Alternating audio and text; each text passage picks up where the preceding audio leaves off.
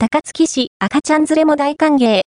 高槻市芥川町にある古民家カフェ、ノアカフェでは、体に優しい手作りおばんざいランチが大人気です。赤ちゃん連れや子連れに大人気。高槻市芥川町にあるノアカフェです。古民家をオーナー自ら改装したそうです。雰囲気があって、いいですね。お店に沿って3台駐輪スペースはありました。オープンすると、メニューの看板が出されていました。1階スペースにはおもちゃが置いてありました。ママがご飯を食べるそば、子供たちはおもちゃで楽しく過ごすことができますよ。下はノワ定食です。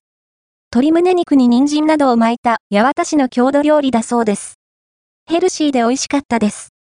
お店の手書き看板によると、こちらの味噌汁の味噌は、なんと手作り。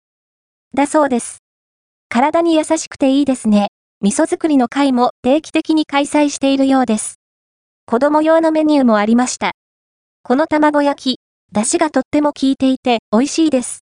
食後のデザートもセットにつけることができます。下は手作りガトーショコラです。濃厚なチョコレートがたまりません。コーヒーもつけました。